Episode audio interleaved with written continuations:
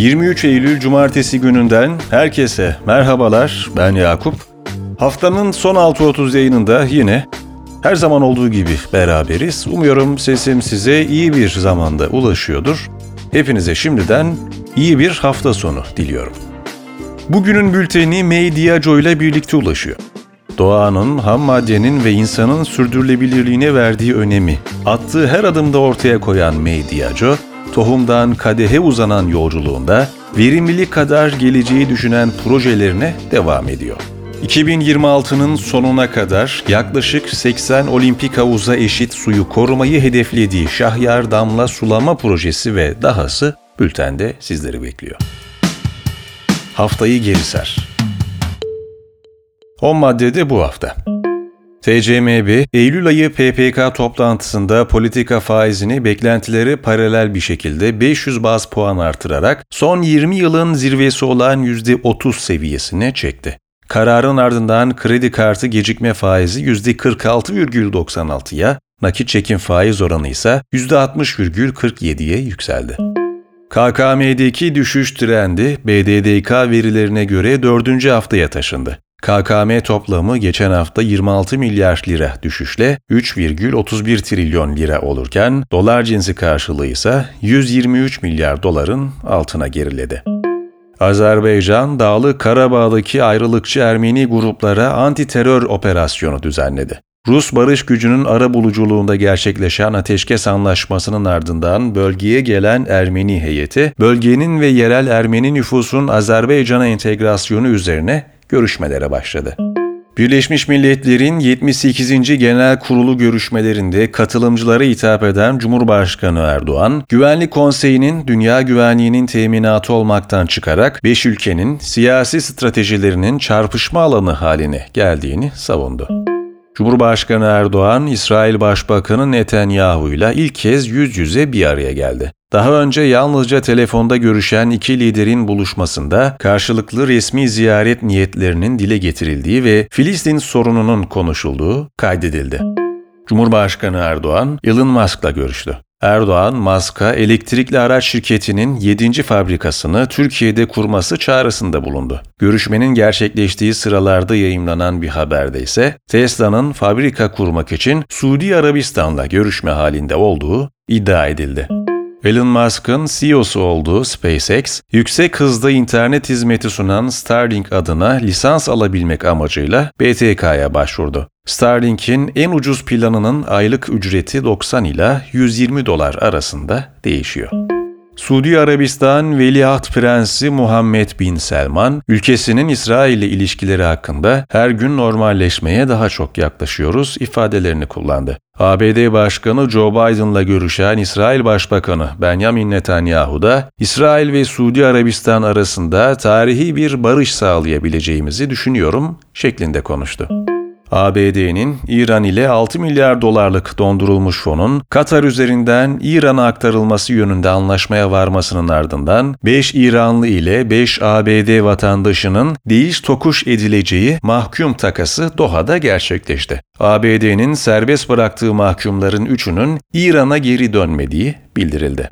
Çin merkezli e-ticaret devi Alibaba, Cumhurbaşkanı Erdoğan'a gelecek dönemde Türkiye'ye 2 milyar dolar yatırım yapmayı planladığını söyledi. Alibaba Grup Başkanı Michael Evans bugüne dek Türkiye'ye tren yol aracılığıyla 1,4 milyar dolar yatırım yapıldığını belirtti. Günün hikayesi İran rejiminin otorite sembolü. Başörtü ve namus yasası başlığıyla geliyor. İran parlamentosu Mahsa Amini'nin ölümünün birinci yıl dönümünde yeni başörtüsü yasasını kabul etti. Geçtiğimiz çarşamba günü onaylanan başörtüsü ve namus yasasına göre ihlalciler 10 yıla kadar hapis cezasına çarptırılabilir ve binlerce dolar para cezasına tabi tutulabilir. Düzenleme ilk etapta 3 yıllık bir deneme süreci olarak uygulanacak. Yeni yasa ile birlikte kadınlar İran'da kıyafet kurallarına uymadıkları takdirde ülkede uyuşturucu kaçakçılarına uygulanan cezalardan daha ağır cezalarla karşı karşıya olacaklar. Detaylar bültende. Rotalar Aman Otel grubu dünyanın eski bir numaralı tenisçisi, aynı zamanda Aman'ın ilk Global Wellness elçisi olan Maria Sharapova'nın öncülük ettiği bir wellness çağını başlatıyor. Sharapova, Aman New York'ta çeşitli inzivalar tasarladı. Bu buluşmalara 2024'te açılacak olan Aman Puri'de 3 gecelik bir inziva deneyimi de ekleniyor diyor, Paris'teki Palado Kongre'de sahnelenecek olan moda ve dansın karışımı olan bir etkinlik için Roma Opera Balesi ile işbirliği yapıyor. Fransız Alplerindeki kayak merkezleri küresel ısınmanın yol açtığı kar eksikliğinin kayak sezonunu sadece birkaç haftaya indirmesinin ardından kapılarını kalıcı olarak kapatmaya başladı. Mori Building'in Tokyo'da vizyoner kent köyü Azabudai Hills, 24 bin metrelik bir yeşil alana yayılıyor. Proje tamamen yenilenebilir enerjiyle çalışıyor. Gastronomi Pringles, oldukça sınırlı sayıdaki cips ve havyar koleksiyonunu piyasaya sürmek için The Caviar Company ile ortaklık kurdu. 2013'te Negroni kokteylini kutlamak ve hayırsever amaçlar için maddi destek toplama adımı olarak 18-24 Eylül tarihleri boyunca süren Negroni haftası başladı. O zamandan bu yana Negroni haftası dünya çapında yaklaşık 120 katılımcı mekana ulaştı. Girişim hayır kurumlarına aktarmak üzere bugüne kadar 4 milyon doların üzerinde bağış topladı. George Clooney'nin tekila markası Casamigos Türkiye pazarına giriyor. Oscar ödüllü aktör 2013 yılında iki ortağıyla birlikte kurduğu tekila şirketi Casamigos'u 1 milyar dolara Diageo'ya sattı. Markanın yeni sahibi, dünyanın en büyük alkollü içecek üreticilerinden Diageo, 2011'de May içkiyi 1,5 milyar euroya satın almıştı.